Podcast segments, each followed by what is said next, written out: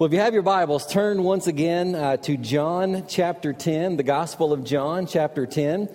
And if you do not have a copy of God's Word, there's one located in the back of the pew in front of you, and you're welcome to take and use that this morning, and then take it home with you uh, as our gift to you so that you might have a copy uh, of this incredible book.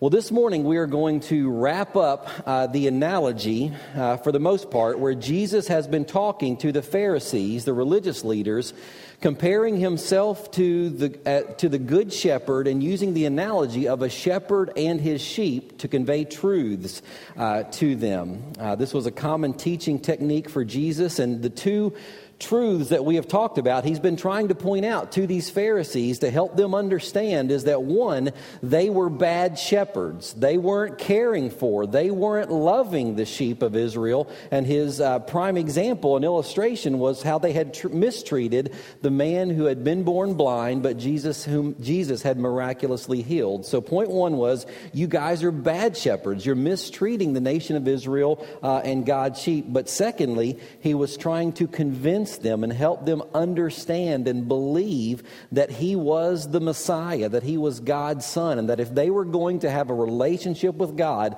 they were going to have to believe that truth and receive him as their Savior. So these are the two things that Jesus is trying to underscore and uh, under, underline, underscore. He wanted them to know, all right? See, I'm getting old, I'm losing it up here.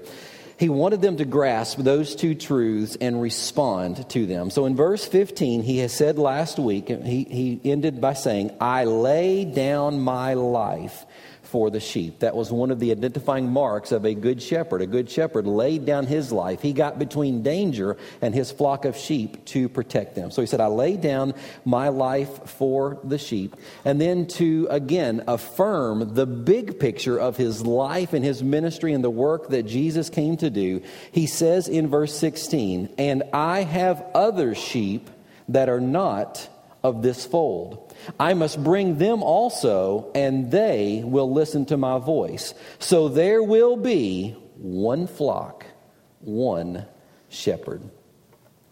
So as Jesus speaks this truth and this uh, the truths of this verse, recognize that this is very exciting and it's actually very good news for us. Because when you look back at the history of salvation and how God had saved and brought people to himself, you first recognize and we first see from Scripture that God's chosen people were the Israelites. And we also call them the Jewish people. They were God's favored, they were God's chosen people. God determined that He would reveal Himself as the way of salvation. He would have a relationship with people through the Jewish people, through the nation of Israel. He gave them the law, He instituted circumcision as a sign of His covenant with them. The sacrifices that were offered on behalf of people people to make atonement for their sins came through the priest at the temple. God told them, I will be your God and you will be my people. So there was a, a special relationship. They were, if you will, the door by which people came to know God and to, and to serve Him all throughout the Old Testament. This is how God established and started salvation history. Now, don't misunderstand this as saying that, on, that God didn't save people from other nations or tribes or tongues, because God did. We see this even through the Old Testament, that He saved people from different nations, from different races, from different lands, because God's desire has always been that all people would come to Him and be saved through Him and have a relationship with Him. That has always been God's desire, is that people would come to Him to be His people. And before Jesus, atonement was through faith in the covenant, through the law, whether people were Jewish or not. Don't misunderstand also that people, well, they just offered the sacrifices, they were made right with God. No, it has always been about faith and about trusting God, regardless of the path we followed to be in right relationship with Him. But here's what happened this is the byproduct of God choosing the nation of Israel. There began to be within them a nationalistic pride a, a, haughtiness within them, thinking that they were innately superior, whether it be morally or spiritually, to all other people. They're like, we are God's favored. We are God's chosen people. And therefore, if we are, then you are what? Not. Yeah, you're not. We're chosen, you're not. We're special, you're not. And so there began to be this dichotomy, this haughtiness among the people. And there were basically two categories of people there were the Jewish people, God's favored, God loved, God's chosen in their eyes, and then what they called Gentiles, which were all other people. You know, they were, they were a whole separate category. So you were either one or the other. But here in verse 16, Jesus comes and says, I have other sheep not of this fold. He's speaking to the Pharisees in the nation of Israel, and it's a clear indication that Jesus is going to continue God's plan and God's desire from the beginning that people from all races, from all nations, from all tribes, all tongues would be able to come to Him for salvation. Jesus is here extending the offer of salvation to the Gentiles, saying they would be also a part of God's flock or God's family. Now, this isn't going to sit well with the Jews. They despised Gentiles. They thought they were above them. And you know what? Gentiles very often returned the animosity toward them because of, of how they treated them uh, in return. And so it's kind of a two way street here. But Jesus says that they will all be together, Jews and Gentiles, as part of one flock with one shepherd, and that he would be the shepherd. And you'll notice that Jesus said here in verse 16, I must bring them also. This wasn't an afterthought, just some kind of an add on uh, that Jesus would do. This was a fundamental, non negotiable part of his life and his work and his ministry that all peoples would have the opportunity to know God and have a relationship with Him if they would simply listen to and follow Jesus' call, His invitation to come to Him and to follow Him and be made right with God through His death on the cross of Calvary. And so, as we think about this, we say, well, how did people get into the fold? You know, if they were Israelites and then they were, they were Gentiles who weren't a part of Israel, they didn't know about the law and all that. How would people get into this fold, into this one flock? Well, they would do what everyone needed to do that Jesus taught. They would need to hear and respond to the voice of the Good Shepherd. That, that's how they would come to be a part of God's flock or God's family. They would hear and respond to the voice of the Good Shepherd. I mentioned in week one, we talked about how there would be several flocks of sheep in a pen that would stay overnight, and the shepherd would come the next morning and he would call out to his sheep, or he would whistle, or he would make whatever was his identifying noise. And his sheep, which recognized his tone and his uh, tenor and his voice, they would come out of this group pen and they would follow the shepherd. This is the picture that Jesus gives that when he calls and makes available the offer of salvation and extends that to all people, that those who hear and respond to his voice and come follow him as the good shepherd will be part of his flock. They will be a part of God's family. And as we think about Jesus' life and his ministry, we see that this call was extended while Jesus was alive and while he ministered among people. And we see many people from different flocks, from different folds, coming and responding to Jesus for salvation. I want to kind of illustrate that for us this morning because this is kind of the, I want to drive this point home because it's so important that we understand Jesus' call to all people because we, as extensions of Jesus, as believers and followers, we are to follow his call and his example to reach all people with the gospel message, with the good news of Jesus Christ. So I'm, I'm going to need a couple of volunteers to help me out here a little bit. Ross, I see you over here. Why don't you come up here for a second? I want to borrow you for a moment. People are going, sliding down their seats. Oh no, he's going to call me in a minute. It, it's pretty simple. Ross, we're talking about Pharisees here, uh, that Jesus is speaking to them, and so I'm going to have you be uh, Nicodemus. Nicodemus was a Pharisee. If you remember back in John chapter 3, we talked about that. Uh, he was a Pharisee who came to Jesus by night, who wound up placing his faith and trust in him. And so I'm going to have you take this book. This is a big book, biggest book I could find in my library. I'm going to have you hold this. Don't hurt your back. You're going to hold this and you're going to represent Nicodemus. Because here's the thing about a Pharisee they were educated, they were theologically trained, they were very knowledgeable, uh, and not everybody had the access to be able to do this that a Pharisee had. So you were kind of an elite member of society, of this religious sect. So you were the high end of people who came to follow Jesus. So come on up here. I want to put you in our sheep pen. We've been using the sheep pen this month. So come on in here, Mr. Sheep. All right, so we got Nicodemus in here. He, he's the high end of people who came to follow Jesus. Now, I need? Kim Kelly. She just went, oh no. Kim, come on down here. I got something special for you. You're going to love this. I got the bling going on for you this morning, Kim. Woo! All right. Here, why don't you take and put the, oh, you put those on. I'll pick this one up here. Yeah, put them all on there. You're going to represent the woman caught in adultery. See? That's why I didn't say anything until she got down here. So put those on. and you're going to take this one, you're going to twirl it. Oh. But don't put anybody's eye out, all right? So, yes, you're going to be in the sheep pen. Because, yeah, she, she's got it. There we go. The, the, the, woman caught in adultery here, whom Jesus came and said, you know, you, uh, you know, go and sin no more. So we're going to have you come up to the sheep pen as well. So now we've got ends of the spectrum. We got Nicodemus, the, uh, the trained religious uh, leader, the Pharisee here. Then we got Kim, the, the woman who's caught in adultery, who came and followed. And honestly, I'm going to tell you, the whole beads thing, I don't know. I went and talked to Pastor Jeff, our creative mind, this week and said, Hey, I'm doing this little thing. What can I use to represent? He said, Put beads. And I was like, Okay, I don't know why, but she's got beads, all right? As a side note, how many of you, you, you have children? You got Pastor Jeff's music CD where he sings this. You, any of you have that? Any of your kids like ask for that all the stinking time? I've got five of my sermons in our car and his CD in there, and all they want to hear is Pastor Jeff singing, not their dad preaching. I just don't get it. I, I don't know what Lord fill me, fill me up like a big gulp has to do with anything at all in the world, but, but they, they, they love it and listen to it all the time. So we've got the, the ends here. I'm going to need like a, a group representation. So I'm going to have you three, four, five, you three, five, six, seven, eight, nine, ten. You guys stand up for me right here.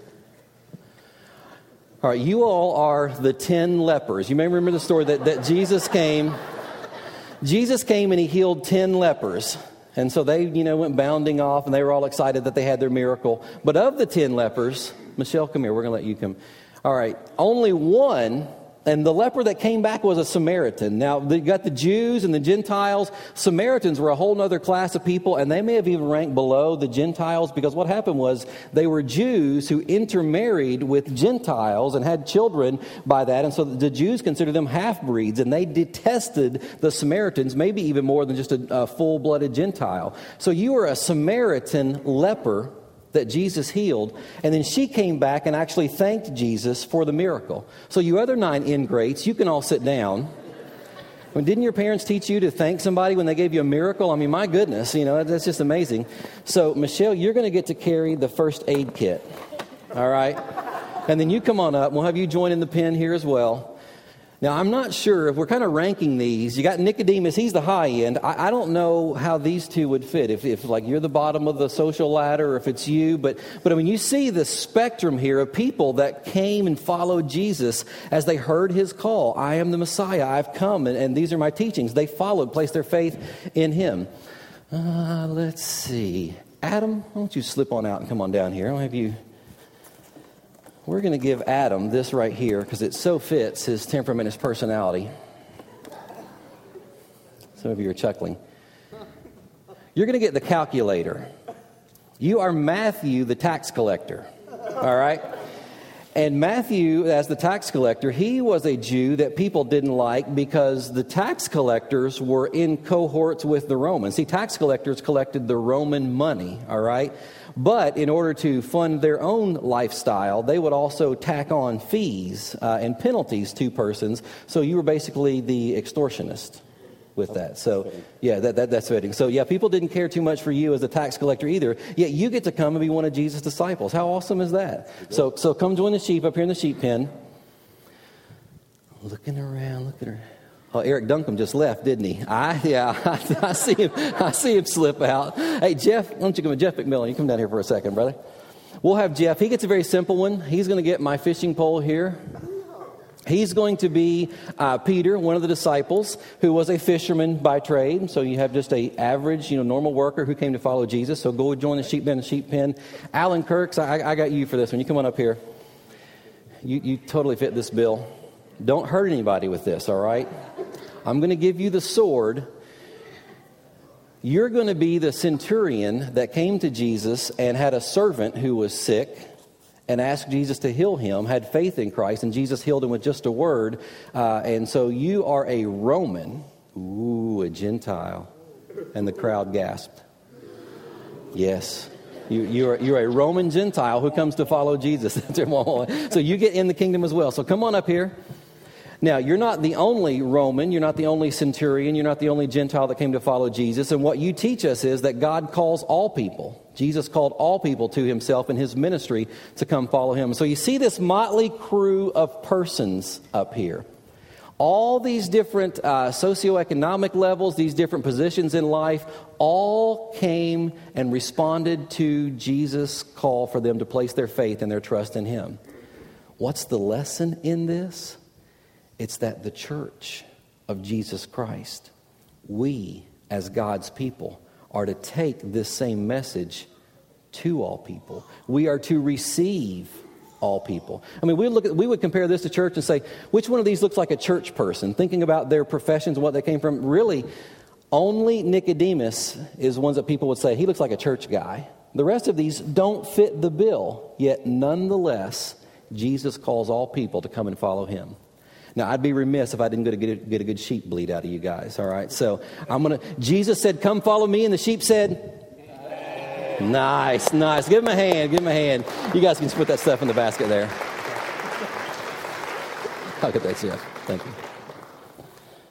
Good work, good work, sheep.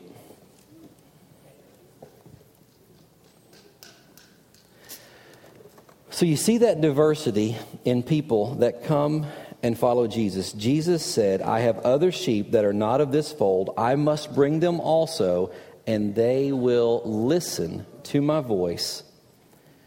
So there will be one flock and one shepherd. Again, the application of this is that as a body of believers, we must, just as Jesus said he must bring them in, so we must be a place that welcome and includes and receives all people, regardless of what kind of pen they may come from, whether it's race or a socioeconomic status, whether it's a, a, a position of, uh, of influence or not of influence. We are to be a place that receives all people and all persons. And one of my prayers regularly for this church is that we will be a body that is identified in that way. That people will say that is a place of love, and of, of acceptance and inclusion. Those are people just like me who love Jesus and because of the difference he's made in, the, in their lives are seeking to make a difference in the lives of others. And I've, i think I've spoken of this before, but just this word picture for us to constantly keep in the front of our minds the church isn't a luxury liner for believers.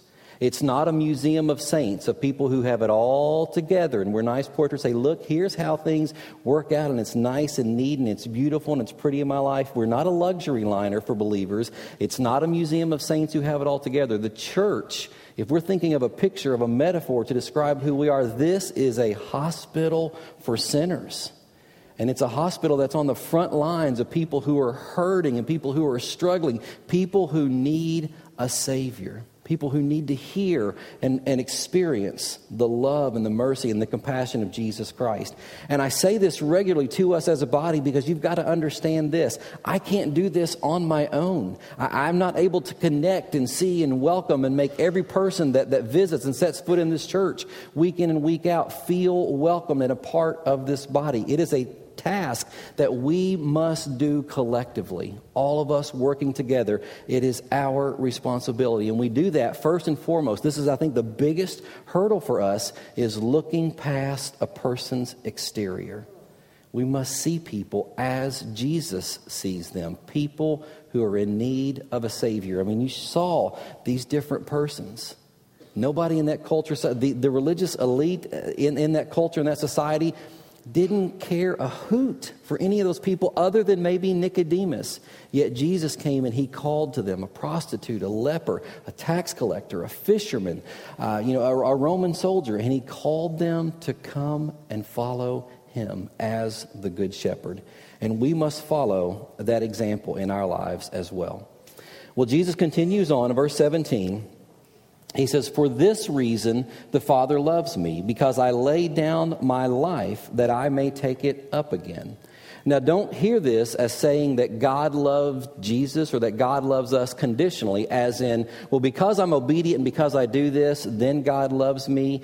Because actually, the, the reverse is what Jesus is saying here. You'll notice that the first thing Jesus speaks of is God's love. He's basically saying, because God loves me and I know and I experience that love of God, therefore I am willing and I, I willingly lay down my life for these sheep the sheep of Israel, but the sheep from these other pens. God's love is the motivator, it's the starting point uh, in moving us to obedience with God. And I love how John, Maxwell, or John MacArthur summarized this idea. He said, Two attitudes define the relationship of Jesus and his heavenly Father love and obedience. The two are inseparably linked since it's impossible to love God without obeying him. And we see this fleshed out in Jesus' life that God loved him, and there was a love relationship between the two, and that out of that love relationship they had, Jesus obeyed his heavenly Father. And here's the thing Jesus calls us to that as well. That as we experience and we know personally, experientially, the love of God, we are motivated and we are moved to obey and to go and to serve and do those things that God calls us to do. But love is the motivator. Love is the starting point because here's the thing if we wait until we get the obedience part down, we're never going to make it because we can't obey in our own strength. We won't obey in our own strength but it's the love of God that He has lavished and poured out upon us that moves us to obey and to serve Him in our lives and in our actions. Well, Jesus then kind of wraps up by saying uh, what he was going to do in order, in a way, to prove, so to speak, or demonstrate that he was God's son, that he was God's Messiah, because he was going to do something that no one else had ever done. Uh, he says, I lay down my life that I may take it up again. In verse 18, he says, No one takes it from me, but I lay it down of my own accord. I talked last week about how this idea of laying it down and this phrase that John uses means to voluntarily, willingly give up one's life for the sake of another. It, it didn't apply to martyrdom where someone was, was arrested and executed because of their faith. It didn't apply to a criminal being executed for a crime that had taken place. Although Jesus Jesus' death from a human viewpoint looked like a criminal being executed for some crime, but Jesus committed no crime. So Jesus said that he, he would lay down his life and take it up again. And then he clearly identifies that he is the one doing this in verse 18, saying, No one takes it from me, but I lay it down of my own accord. I have authority to lay it down, and I have authority to take it up again. This charge I have received from my Father. So he clearly states that he would lay down his life and he would take his life up again, meaning he would resurrect himself from the dead.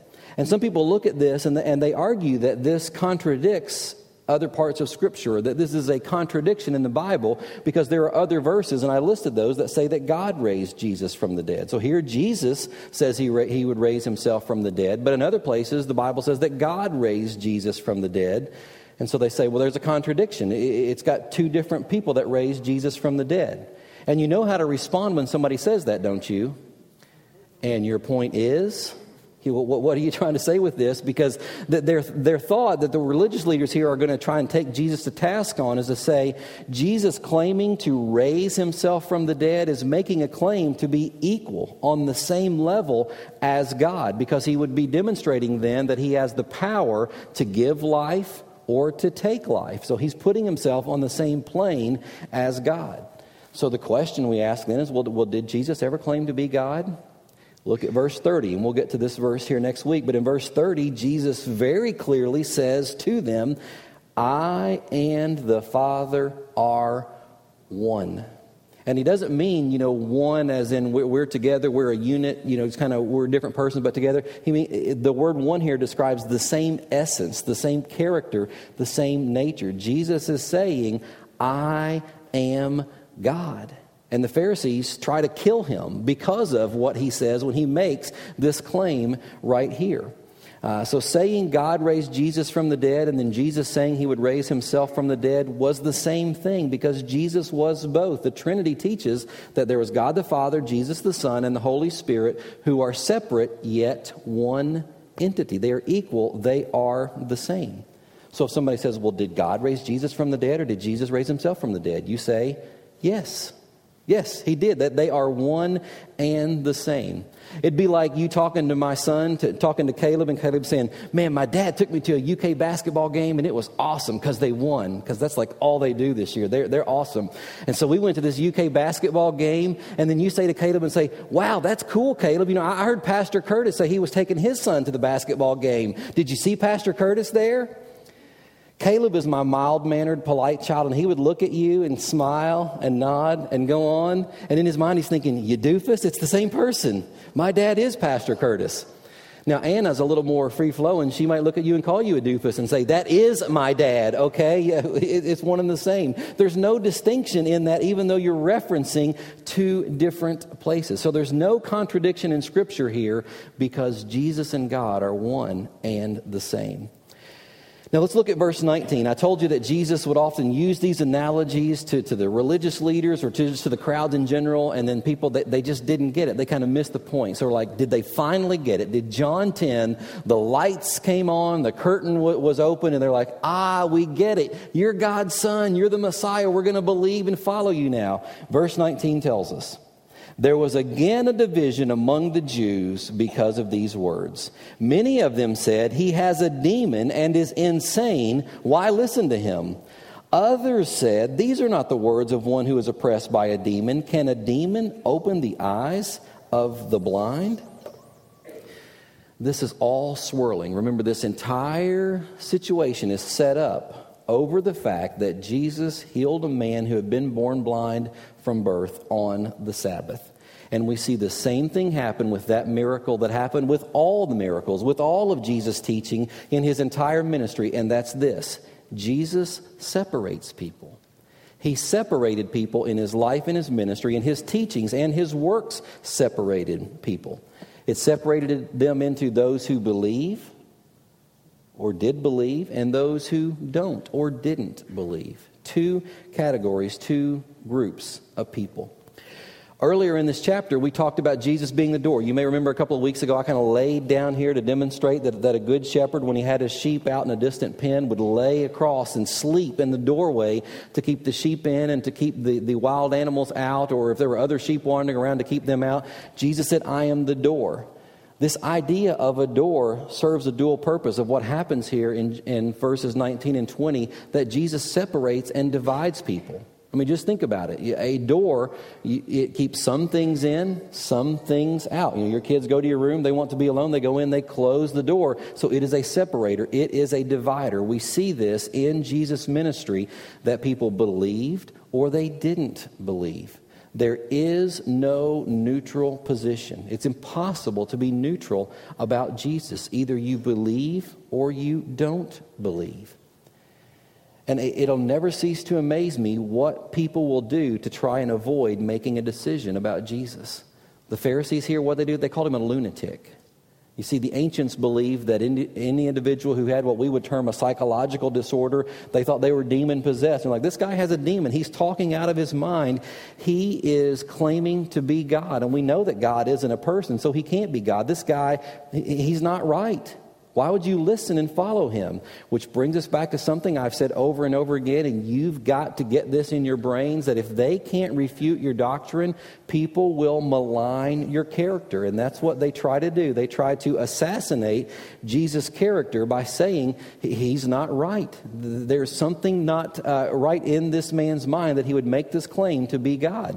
I mean, it would kind of be like people today, you know, claiming to be a Napoleon or an Abraham Lincoln or, or one of the, you know, many celebrity impersonators impersonators and they dress like the person and they talk like the person and, and trying to really convince someone, I am Abraham Lincoln, I am Napoleon. We kind of look at them, we smile and we nod and go, yeah, yeah, right, okay, yeah. Mean, we just, you know, you know that they're not that person. So that's what they're trying to get people to think about Jesus. The only problem with this approach, with this tactic, is what? The facts. If someone today claimed to be God and you wanted to kind of engage them and maybe try and give them some rational thought, you would probably say to that person, Well, prove it. You say that you're God, do something that God would be able to do. Demonstrate this claim that you are God because you want them to realize you're not God. You can't do these things. They wouldn't have a resume to back up their claim to be God. But you know what? Jesus did. He did have the resume. Let's just think about, we, have been for about a year and a half in the Gospel of John. Think about what we have seen in John's Gospel only. A dove descended from heaven, landed on him, and a voice from heaven said, This is my beloved Son in whom I am well pleased. Listen to him when he was baptized by John. Jesus knew when Nathanael came to him to become one of his disciples. He told him where he had been, what he had been doing when Philip came and said, Come and follow Jesus. We believe he's the Messiah. Jesus had that insight and that knowledge, even though Jesus wasn't there. Jesus turned the water into wine at the wedding feast in Cana of Galilee. He knew the Samaritan woman's marital history, even though he didn't know her and didn't live in the village. Jesus healed an official's son by just speaking the word over 20 50 miles away from where this young man lived. He healed a man who had been an invalid for over 38 years. He fed 5,000 with five loaves of bread and two fish. He walked on water. And then standing in their midst, in the context of all this taking place, is a man who had been born blind from birth that Jesus miraculously healed. All these things have taken place in John's gospel. That's not to include what we read about in the other gospels, nor does it include the, the, miracles and signs and wonders that would take place after John chapter 10. And basically, Jesus says, and if you don't believe all of those, the coup de grace is going to be I'm going to die, I'm going to allow myself to be killed because remember, Jesus told Pilate, You would have no authority over me if it were not given you from heaven. I'm going to allow myself to be killed, and then I will raise myself from the dead three days later. So if you don't believe all the other stuff, at least believe that. And they didn't. They refused. Their hearts were hard and calloused, and they rejected these signs and these wonders. You know, you say, you've heard the phrase, the proof's in the pudding. Well, if the proof was in the pudding, Jesus had it. It was there for all to see. Yet they still refuse to believe. It's because the issue is this it's never, it never was, it never is about proof. The issue here is always an issue of faith. Will we place our faith, our trust, our belief in Jesus? Will we receive him as Savior? And then will we step out in faith and will we follow him? I titled the sermon this morning, There's an APB out on you. That's a police term for all points bulletin, meaning all uh, officers, all uh, persons on duty, uh, and even off duty. Keep your eyes open for an individual, for a vehicle, for whatever. There's a, there's a manhunt going on, and everybody needs to be looking, paying attention for this individual. God is looking for his sheep. He is calling, and He's calling us to go and to share the good news so that those sheep can respond and will respond and come to Him to be a part of one flock under one shepherd. So if you're here today and you've never given your heart and your life to Jesus Christ, our pastors are available and we would love to introduce you to the Good Shepherd. But you see, the Good Shepherd teaches us and tells us that our life is about love and obedience. That we're to love God and we're to love other people and we're to obey God. And we obey God by going and telling other people and inviting them to come and follow the Good Shepherd. But you see, we do that only as our lives are fully surrendered to Him. Is your life surrendered to Him? Are you obeying and stepping out in obedience? Are you pursuing this love relationship with God that Jesus has called you to? People go to great lengths to run away from God's call. I mean, the, these, these Pharisees here, they said Jesus was demon possessed. They called him a lunatic, said he was insane to avoid responding to Jesus' call. Now, you may not be that extreme in your disobedience. You may be using more of the excuse strategy. Well, I can't follow God, and I can't do this because of this, and, and God wouldn't want me to do this because of this, and I don't have that gift, or I don't have this time, or I and so you're giving all these excuses. But here's the thing understand this it's an excuse. Just, just call it, acknowledge for it for what it is. It's an excuse for you to not do, to not be obedient and faithful to what God has called you to. And this morning, I ask you, set aside those excuses, those reasons, because they don't hold water. Because Jesus says, it's never been about what you can do. It's about what I can do in you, and it's about what I will do through you if you will listen and believe and receive and respond and then follow my call. The Good Shepherd is calling. Will you respond? Will you obey?